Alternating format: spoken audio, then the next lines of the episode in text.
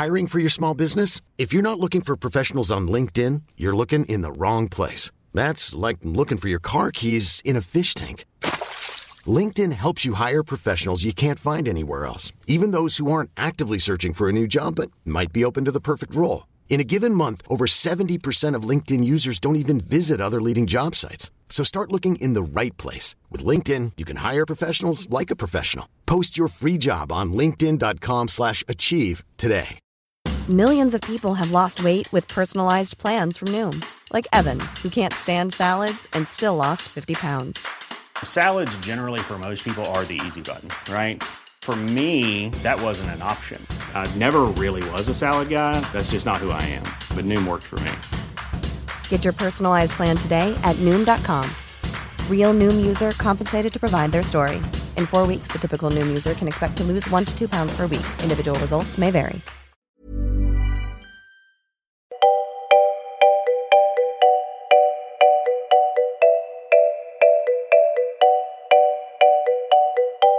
Här är Mellan raderna med Gide och Öman, en podcast om läsning.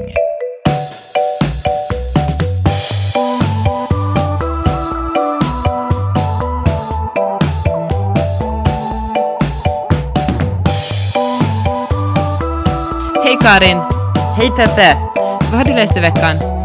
I veckan har jag läst en bok som heter Förtvivlade människor av eh, Paula Fox. Desperate People heter den. Jaha, keep talking.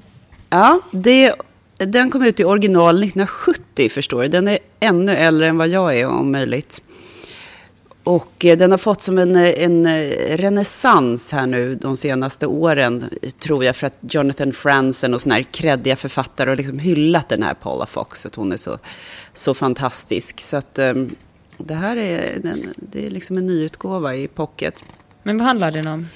Den handlar om eh, ett par eh, i 40-årsåldern som bor i, New York. Och eh, det är liksom det som är problemet, Peppe. Det händer ju för fan ingenting i den här boken. Jag, jag har så himla svårt för eh, icke-stories, när det bara är...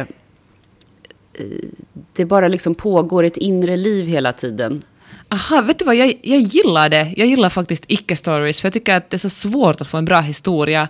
Att eh, när det egentligen bara handlar om människor som glider omkring, tycker jag ofta att det kan bli intressantare än någon slags eh, krystad historia.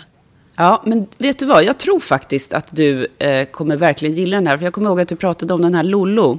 Ja. Eh, Lina Johansson, att, att eh, du gillade det faktum att de inte gjorde något och det inte hände någonting. Och de var liksom fångar i sin egen passivitet. Precis. Det, det här är verkligen väldigt välskrivet. Eh, och eh, jag, jag läste boken med, med, ändå med visst nöje för att den är, så, den är så fruktansvärt bra skriven. Men jag var liksom lite förbannad i slutet. Jag bara, dö? Jaha? Här lever ni i era i New York-scen och bara lider, fast ni aldrig gör något. Ert trista äktenskap. Var, New York en karaktär? För jag tycker ofta när, eller jag tycker om när, när böcker handlar om, eh, om människor i en stad och staden finns så tydligt med i historien att det blir som en egen karaktär i berättelsen.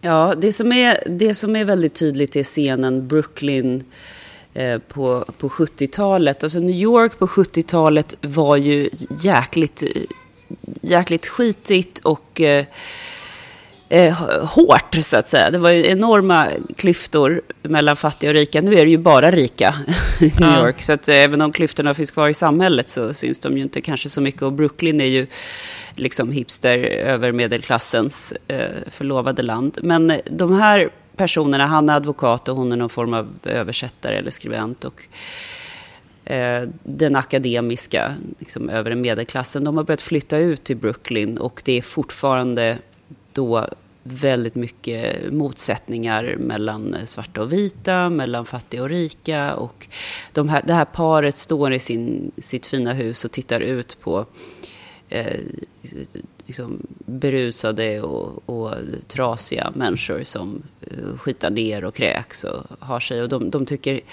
det, det, staden som faller samman kring dem och, och brottsligheten, drogerna, hippie, de ouppstyrda hippieungdomarna, vapenvägrarna och allt det här slöddret som de tycker, det blir som en metafor över deras egen hopplöshet, att de liksom inte, det känns som att allting bara går, går åt skogen. Deras äktenskap eller liksom bara... Ja, de, ja, jag tror det. Och det handlar om problem på firman och sådär. Men jag ska inte säga för mycket, eftersom det ändå är så himla lite som händer så ska jag inte säga så mycket av det lilla som händer. Ja, det, det låter verkligen superbra. Ja, men, men hur, den, är, den är intressant faktiskt. Alltså, jag läser sällan böcker som har kommit ut för... Alltså jag läser nästan bara nyutgivningar, märker jag. Och jag nästan drar mig från att läsa äldre böcker. Eller kanske inte drar mig, men liksom det är sällan man, man snubblar över gamla böcker. Man måste, det måste verkligen vara någon som blir superhypad för att eh, man ska plocka upp den. Det, De här, det skulle verkligen kunna vara ett, ett par i Stockholm eller Helsingfors eller London eller någonting sånt där. Och det skulle kunna vara nutid. De enda markörerna man, man, man som, som känns eh, anakronistiska, eller det, det är ju så här, telefonen ringer, mm, du vet, fasta telefonen. Och, och sen naturligtvis hur de, hur de ser på svarta människor och hur, hur, vilka enorma liksom, kulturella skillnader det är. Eh, vad då i Brooklyn? Det känns ju också rätt förlegat. Men...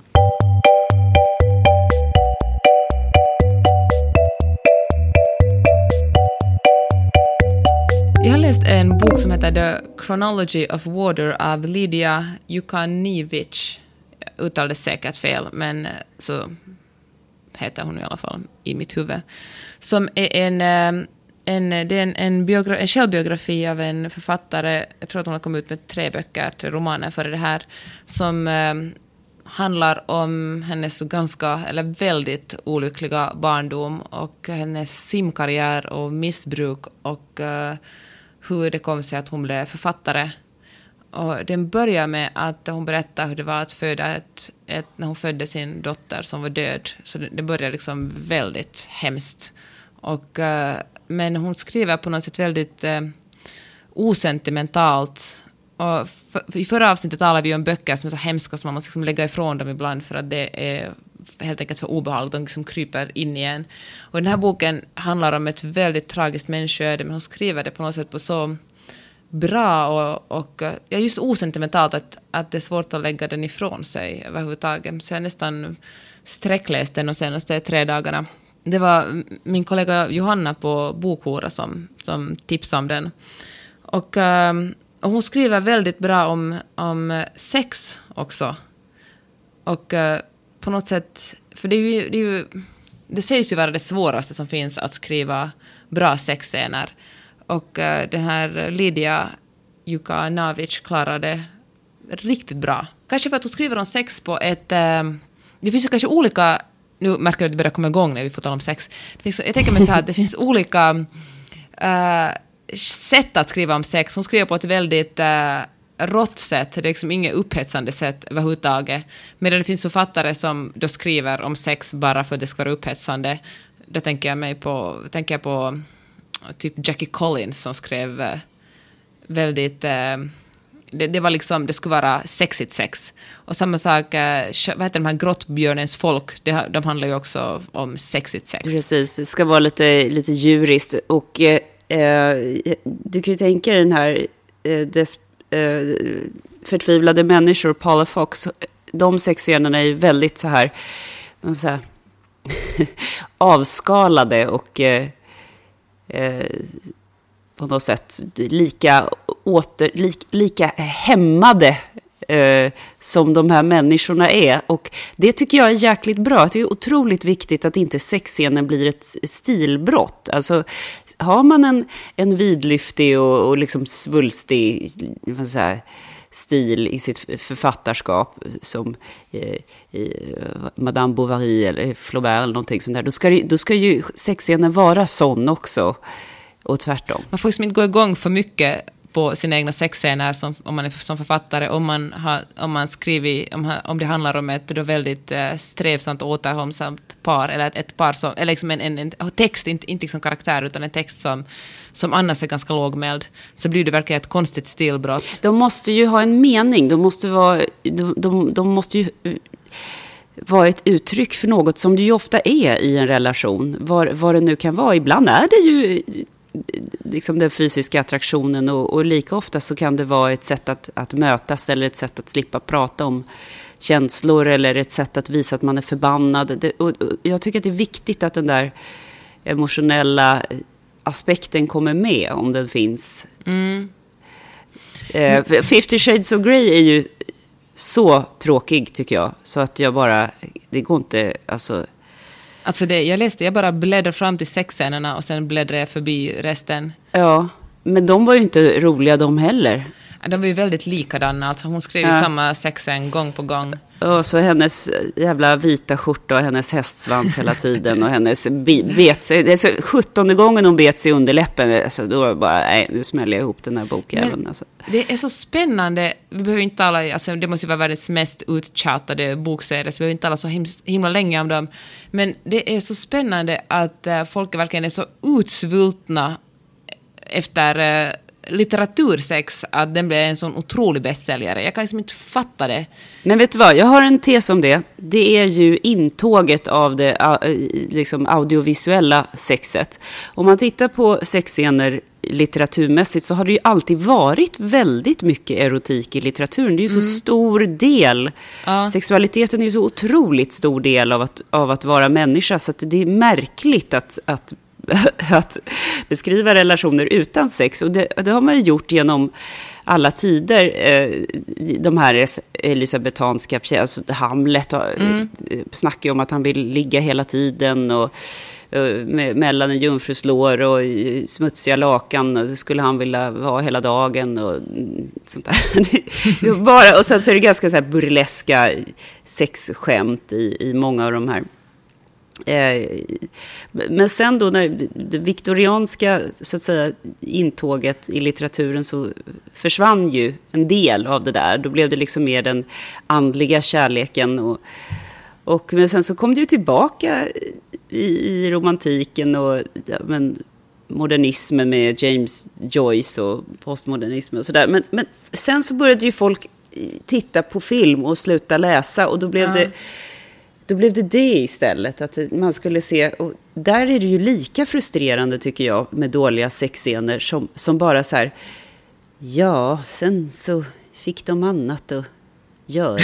Typ. Men alltså, det, det, det måste ju, man måste ju ändå förstå själva ligget. Och, sen ska det, och, och tvärtom, det är lika dåligt när det är alldeles för grafiskt och detaljerat och går över i någon slags porr helt i onödan. Men vänta, jag gillar det som du sa, man måste förstå själva ligget. Det är ju fan, eh, det är precis som det vilken sorts ligg är det här? Ja, vilken sorts ligg. Och sen så inte hemfalla till klyschor som så här, som filmens, du vet, litteraturens motsvarighet av filmernas det här, ett spår av så här underkläder som leder mot, vet, mot sovrummet.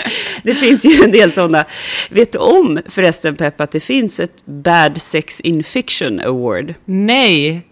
Visst är det fantastiskt roligt? Det är en eh, det är literary review. Eh, jag tror att det kanske hör till The Guardian eller någonting sådär. Det är i alla fall en brittisk eh, litteraturtidning. Och de ger ut alltså varje år The Bad Sex in Fiction Awards. Och eh, det är fantastiskt rolig läsning. Ska, vi kan lägga upp lite länkar på Mellan raderna-podden på Instagram och Twitter och så. Eh, men eh, jag, kan, jag kan citera ur den senaste personen som vann den här är en författare som heter Ben Okri, eh, eller Okry kanske man uttalar det, O-K-R-I.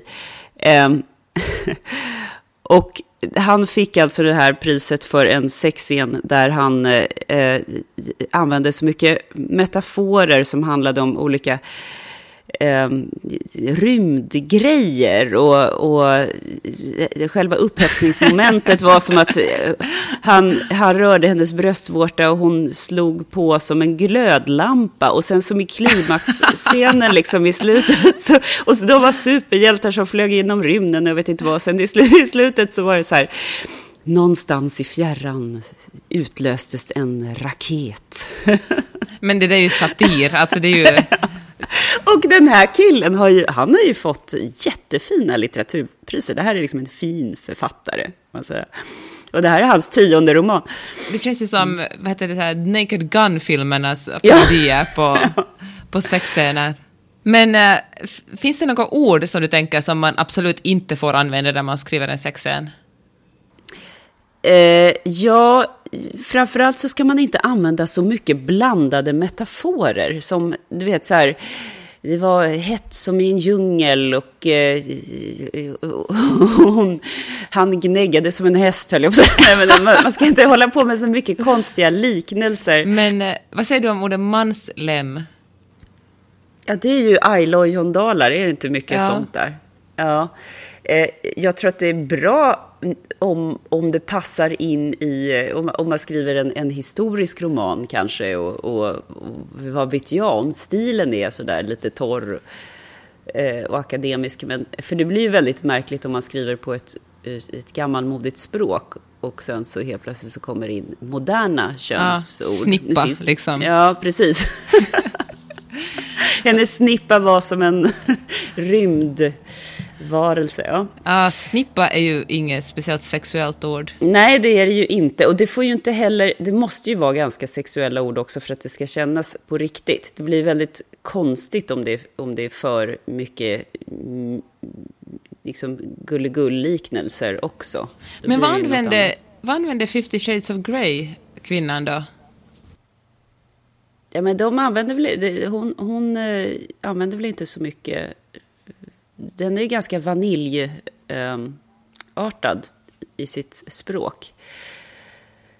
Vad jag minns, jag höll på att somna hela tiden. Så att jag... Det var någon som beskrev eh, sex där som en, eh, hon är väldigt ung den här huvudpersonen, men som verkligen var en eh, medelålders småbarnsmammas sexdrömmar. Det här att bara låta någon annan ta ansvaret över sexet. Bara liksom låta sig dras med och så sköter någon annan liksom alla initiativ, allt ansvar, så man kan ta det lite lugnt åtminstone på något område i livet. Och jag tyckte det var en ganska bra beskrivning av eh, hur man borde se de sexscenerna. Jaha, ska man göra det? Men jag är ju, jag är ju småbarnsmamma, jag, jag förstår ingenting av det där. Förutom att det, det, är klart att det vore spännande att träffa en assnygg liksom, eh, sexig, svinrik kille som drar omkring i en helikopter och har något har no konstigt så här hemliga rum i sitt stora... Men det är ju så, hela grejen är ju så komisk med att ja. eh, han, han är så bra på... Han är som Ayla, hon är också bra på allt. Hon uppfinner fasen hjulet och elden och alla möjliga och sen så en jäkligt het i sängen också. Det är precis så den här Christian Grey är. Men tror du man kan lära sig någonting av, om sex av litteratur? Du menar rent biologiskt eller att man, hur man kan lära sig att skriva? Eller? Nej, men, nej, menar så att rent tekniskt liksom. Ja, eh, Alltså rent tekniskt, som, som, om, som du menar... Som en manual liksom? Om man Jaha, är... som en manual. Nej, då tycker jag att då har det blivit för grafiskt och för detaljerat. Ja. Och också kanske inte så himla sexigt. För handen mot... Ja. Köttet. men, men du, eh, du har ju själv skrivit en sexscen, eller flera, ja. i dina böcker. Hur var det? Uh, alltså, det var superroligt. Jag tyckte det verkligen var otroligt roligt att skriva om sex. Det enda som på något sätt bromsade mig var att uh, jag tänkte på att mamma och pappa också ska läsa den här boken. Vet det... du, det där är så himla vanlig blockering. Det, det har jag läst, flera författare säger att det är svårt att skriva sexscener för att de tänker på att ens, ens liksom föräldrar och äldre släktingar ska... Ja, och jag tänkte och det alltså, måste man ju skaka av sig. Jag tyckte det var jobbigt att vara gravid bara därför att nu vet mamma och pappa att jag har haft sex.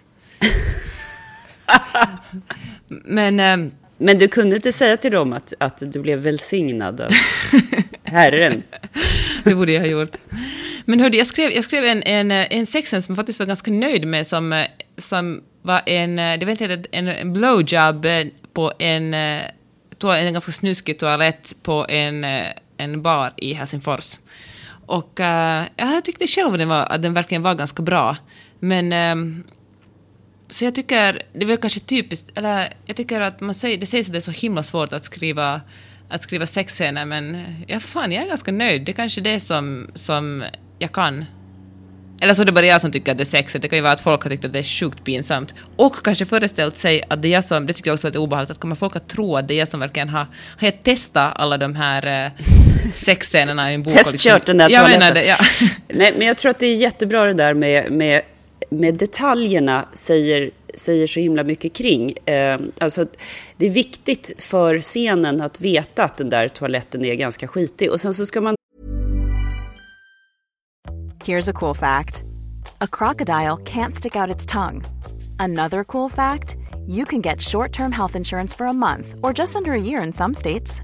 United Healthcare short term insurance plans are designed for people who are between jobs, coming off their parents' plan, or turning a side hustle into a full time gig.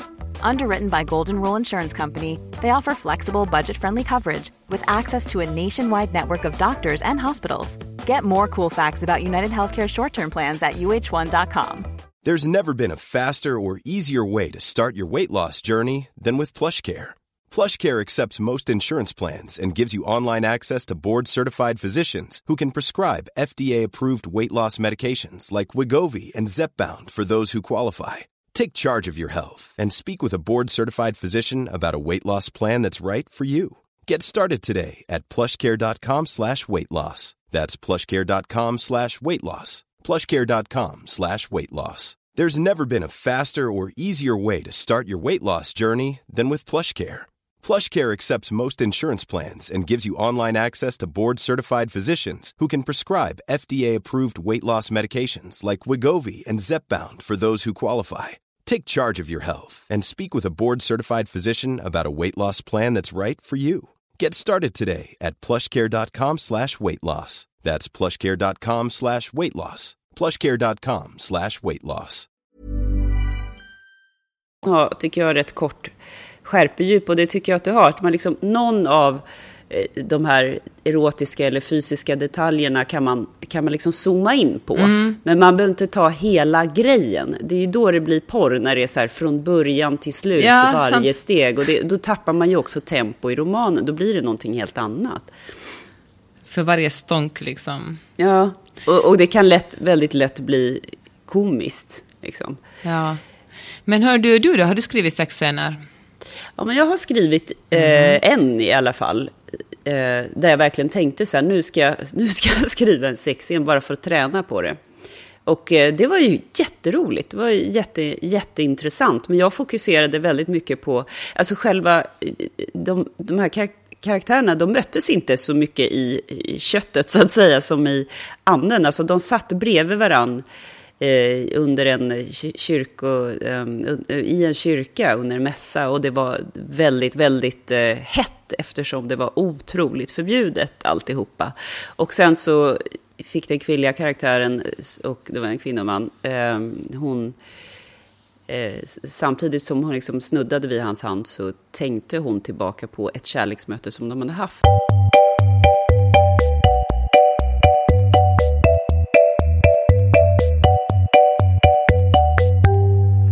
Men får man skriva, förlåt nu blir det här som jag ska intervjua dig, men vad tycker du att man får skriva om, borde man skriva om sex i ungdomsböcker också? Ja, nej men det tycker jag, men då blir det ju på en annan nivå, då, då får det ju bli på en, eh, kanske, eh, Ja, men den det sättet som, som tonåringar, det förhållande som tonåringar har till sexualiteten, där det är väldigt mycket nyfiket och utforskande och, och läskigt. Liksom, så här, ja. oj, hur, hur, gör man? Och prestationsångest. Det, det är ju självklart att en, en, en tonårig läsare förhåller sig till erotik på ett helt annat sätt än en 30 eller 40 eller 50 eller 60-åring gör. Fast jag undrar, folk kollar ju så otroligt mycket på porr nu för tiden. Alltså tydligen börjar barn göra det redan i mellanstadiet. Så jag undrar om, om liksom ungdomslitteraturen har förändrats äh, på samma sätt som ungdomars, äh, liksom, porrens tillgänglighet för ungdomar.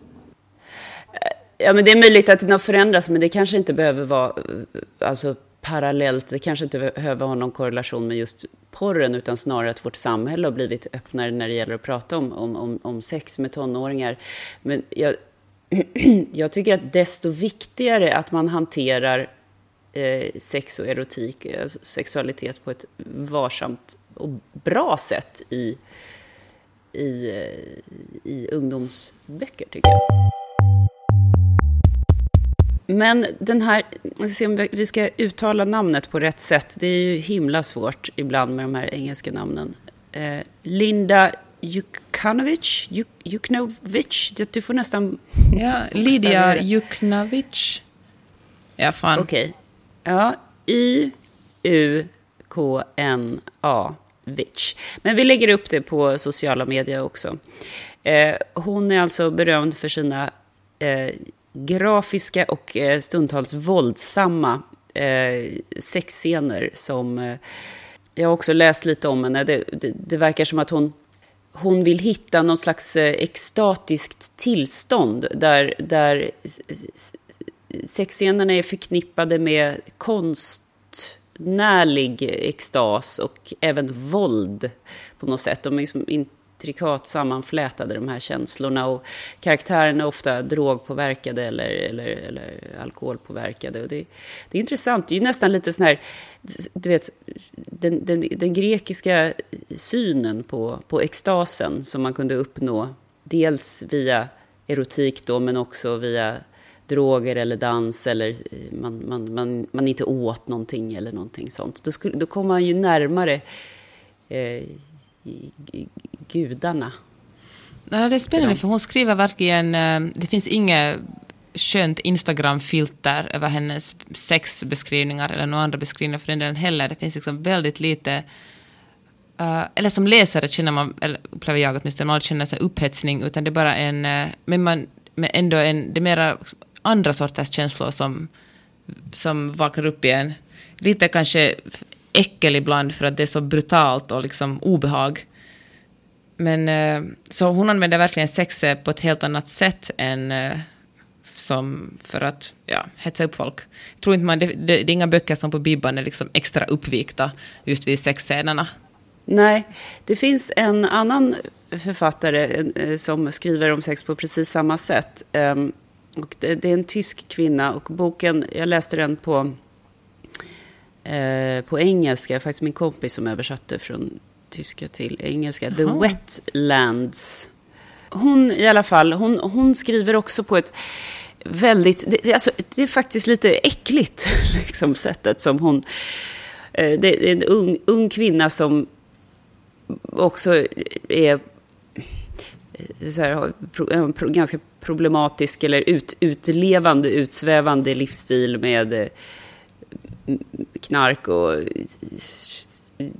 strul och eh, en massa sex som hon har med diverse killar som hon mer eller mindre inte bryr sig om. Och sen så åker hon in på sjukhuset och ligger där för någon ganska märklig genitalåkomma vill jag minnas. Det, det är liksom verkligen blandat mm. sex med äckel och våld.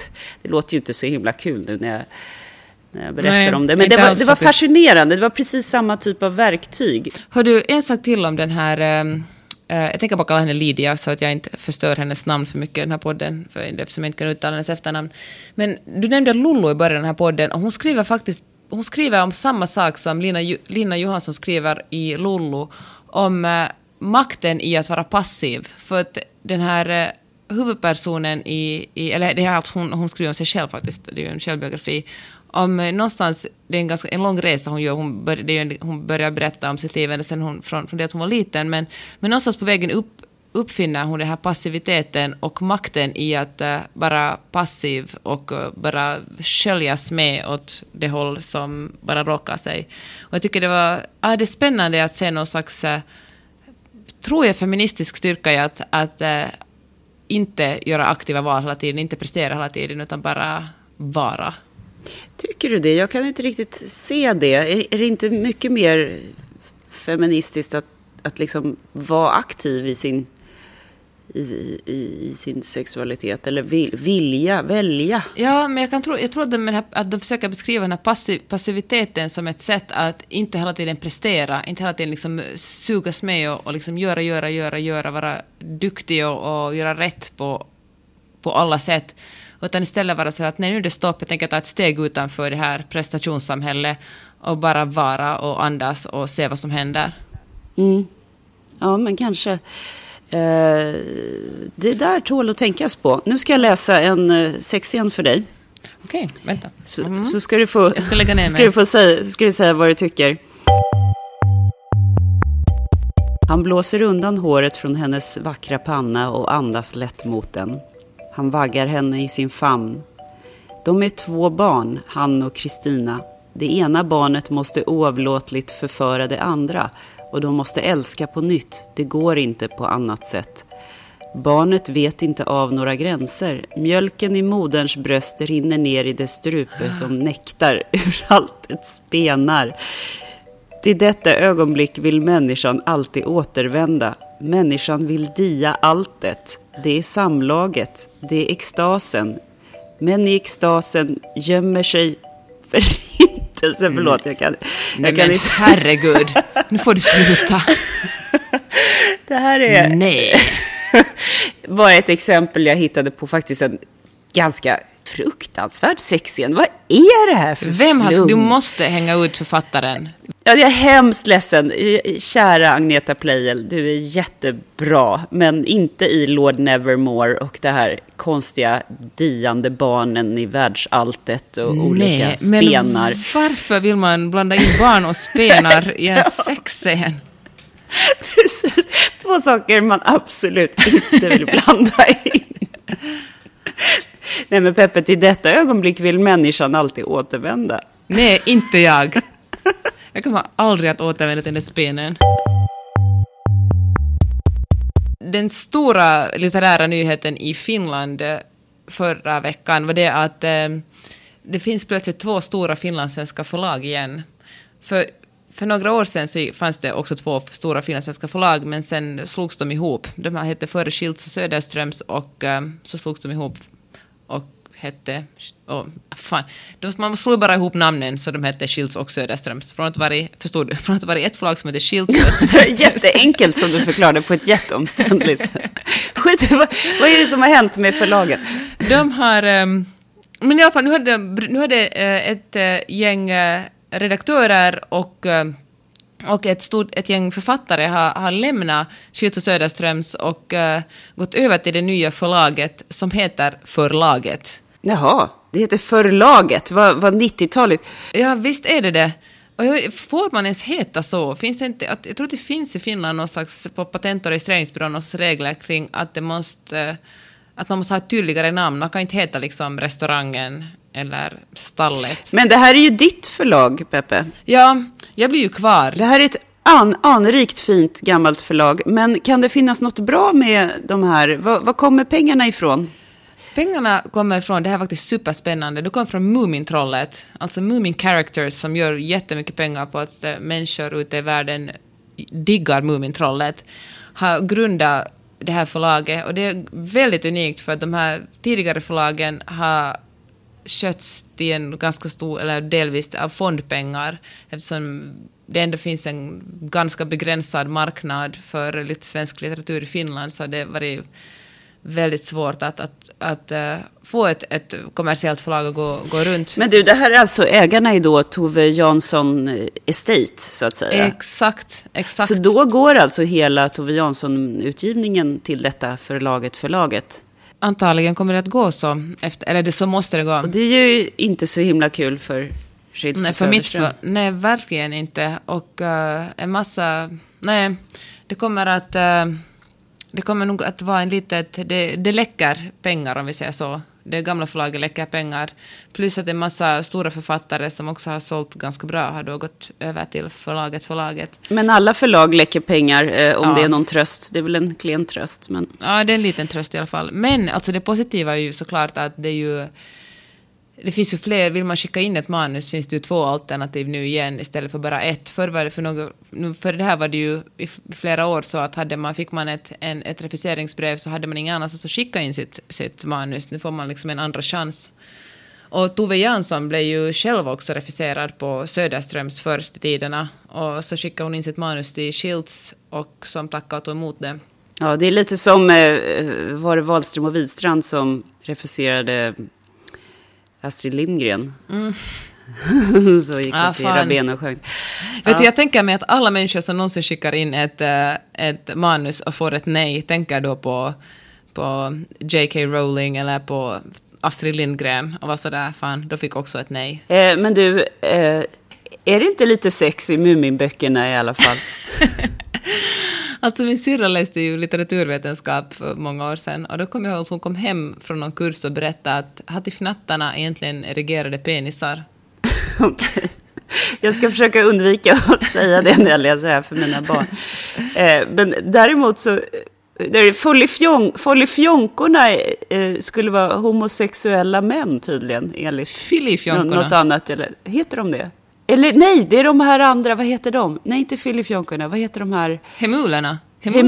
Hemulerna. Eh... Men hemulen tänker jag mig att det är en crossdresser, det är väl en, en man? Ja, okej. Okay. Eh, men Morran då? Det är, det är Christian Grey. Ja, nu måste vi släppa det här. Men du, vet du vad vi har fått, Peppe? Berätta. Vi har fått en befrielsebok. Aha, berätta. Mer. Jo, eh, den här boken eh, skickades in av eh, Lotta. Som hade köpt en, hör och häpna, på en flygplats. Uh, Naturligtvis, och, givetvis. givetvis. På, det finns ju två ställen där man alltid köper såna böcker man inte läser. Det ena är Pocket Shop, som jag älskar. Alltså ja. inget ont om Pocket Shop, men jag köper gärna på mig lite för mycket där. Ja. Och flygplatser. Och det här var alltså en Pocket Shop på en flygplats, så det är ju nästan omöjligt att inte köpa mycket där. Eh, men alltså, det är bra, så... när förlagsbranschen leker pengar så ska vi köpa böcker. Mm. Och det här är Roberto Bolaño, måste man väl säga, för han har en sån här liten våg över ämnet. Bolano, mm. Bolaño. Eh, och romanen heter De vilda detektiverna. The Savage Detectives heter det på engelska. Och eh, det är en tjock och härlig bok som var Roberto Bolaños eh, genombrott som författare. Han, eh, han föddes i Chile 1953 och eh, dog 2003 på ett sjukhus i Barcelona. Och han har bott i Mexico City och i Chile och han har rest runt i Latinamerika, El Salvador och flyttat till Spanien då i slutet. Och han jobbade som campingvakt, sophämtare och diskare innan han slog igenom som författare. Jaha. Peru, vad handlar den om? Har vi någon koll på det? Den det har vi inte koll på, eller vi, jag har inte koll på det. Eh, men eh, eftersom vi nu har tagit oss an att läsa den här boken åt Lotta så kommer vi alldeles strax få reda på det. Eller alldeles strax, den är ju väldigt tjock då, så att det tar väl kanske inte till nästa podcast innan vi har läst ut den, utan ett par, tre veckor får vi nog ge de vilda detektiverna. Men eh, tack snälla Lotta. Hon skrev också för övrigt att hon tyckte att det krävdes för mycket. Det här var intressant, det var någon formulering. Hon tyckte att det krävdes för mycket... Eh, man, be man, behövde frammana för mycket inre bilder. Hon orkade liksom inte med det. Hon tyckte att det var tungläst. Okej, vi fixar det. Vi fixar det ja, och uh, briefar det Lotta och sen kommer vi att ge dig några bra meningar som du kan använda när du vill diskutera boken vid ett middagsbord. Det blir perfekt. Vad ska du mer läsa nästa vecka? Jag har beställt en snippbok som är mer av en seriebok. Talade om den förra veckan? Ja, just det. Eh, så den har kommit nu, eller? Nej, jag har bara beställt den. Jag försökte bara komma undan din fråga genom att lägga fram mm. någonting. Du, du får, kan du hjälpa mig då? För jag har tre olika grejer här framför mig. Okej, okay, jag kan välja ett. Ja, det är ju den här då Sara Stridsberg Beckomberga som jag mm. liksom verkligen kände att jag måste läsa. Men vi har läst så mycket om galenskap här mm. nu på sistone. Så att, eh, sen så är det en liten roman som har fått, som blivit en väldigt liten, till, liten, en liten, liten roman. För att jag måste ha någonting litet också för den här Eh, Lottas bok då, Roberto Bolaño, eh, så stor. Det är Julian Barnes, eh, en liten bok som heter Livslägen. Alltså, det är kanske inte en roman, han blandar essä, fiction och egna minnen i tre Mhm. texter som alla reflekterar varandra. Eh, han har än en gång skapat storartad prosa, eh, skriver Östgöta-korrespondenten. Denna lilla bok på blott 120 sidor. Ja. Och sen har vi då den här Carolina Ramqvist, Den vita staden. Ta den. Ska jag ta den? För att jag var inte jätteförtjust i alltings början. Men det är alltså nu jag ska ge henne en ny chans. Eller henne, en- författarskapet. Do it. Ja, vi kan tala om den. Jag har nämligen läst den och det är någonting som du, lä- du läser den ganska fort. Ah, ah, du Ja. gillar... Ah, men fan vad roligt, att du, eller så spännande att du inte gillar hennes senaste bok. Vi kan, bra, vi tar en, en, eh, en Ramberg-diskussion nästa vecka. det kör vi som en liten cliffhanger. Helt enkelt. Bra, då tror jag att jag kanske läser om åtminstone, eller sk- skummar mig igenom Den vita staden för att eh, komma in the mood tills eh, nästa veckas inspelning. Men ska vi säga så, Peppe, att vi, eh, vi läser på och så hörs vi nästa vecka. Det tycker jag vi säger. Och uh, hör ni, kära lyssnare, ni får så himla gärna gå in på vårt iTunes-konto som heter Mellan raderna och eh, skriva en liten recension. För att om ni gör det så kommer iTunes att gilla oss extra mycket och lyfta upp oss och då får kanske andra också en chans att, att hitta den här podden. Precis, och så kan man mejla till mellanraderna-podden snabel-gmail.com. Tack på förhand och så roligt att ni har lyssnat den här veckan. Karin, dig hör jag i mitt öra nästa vecka igen. Det ser jag fram emot. Hej Hej då! Du har lyssnat på Mellan raderna med Gide och Öman. En podcast om läsning med programledarna Karin Gide och Jeanette Öhman. Glöm inte att du kan mejla dem på mellanraderna-podden snabel gmail.com.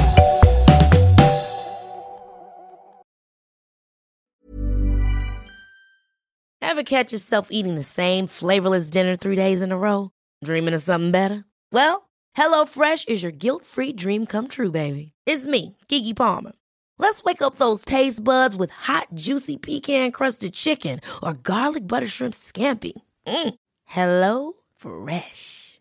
Stop dreaming of all the delicious possibilities and dig in at HelloFresh.com. Let's get this dinner party started. Planning for your next trip? Elevate your travel style with Quince. Quince has all the jet setting essentials you'll want for your next getaway, like European linen, premium luggage options, buttery soft Italian leather bags, and so much more. And is all priced at 50 to 80% less than similar brands. Plus, Quince only works with factories that use safe and ethical manufacturing practices. Pack your bags with high-quality essentials you'll be wearing for vacations to come with Quince. Go to quince.com slash pack for free shipping and 365-day returns.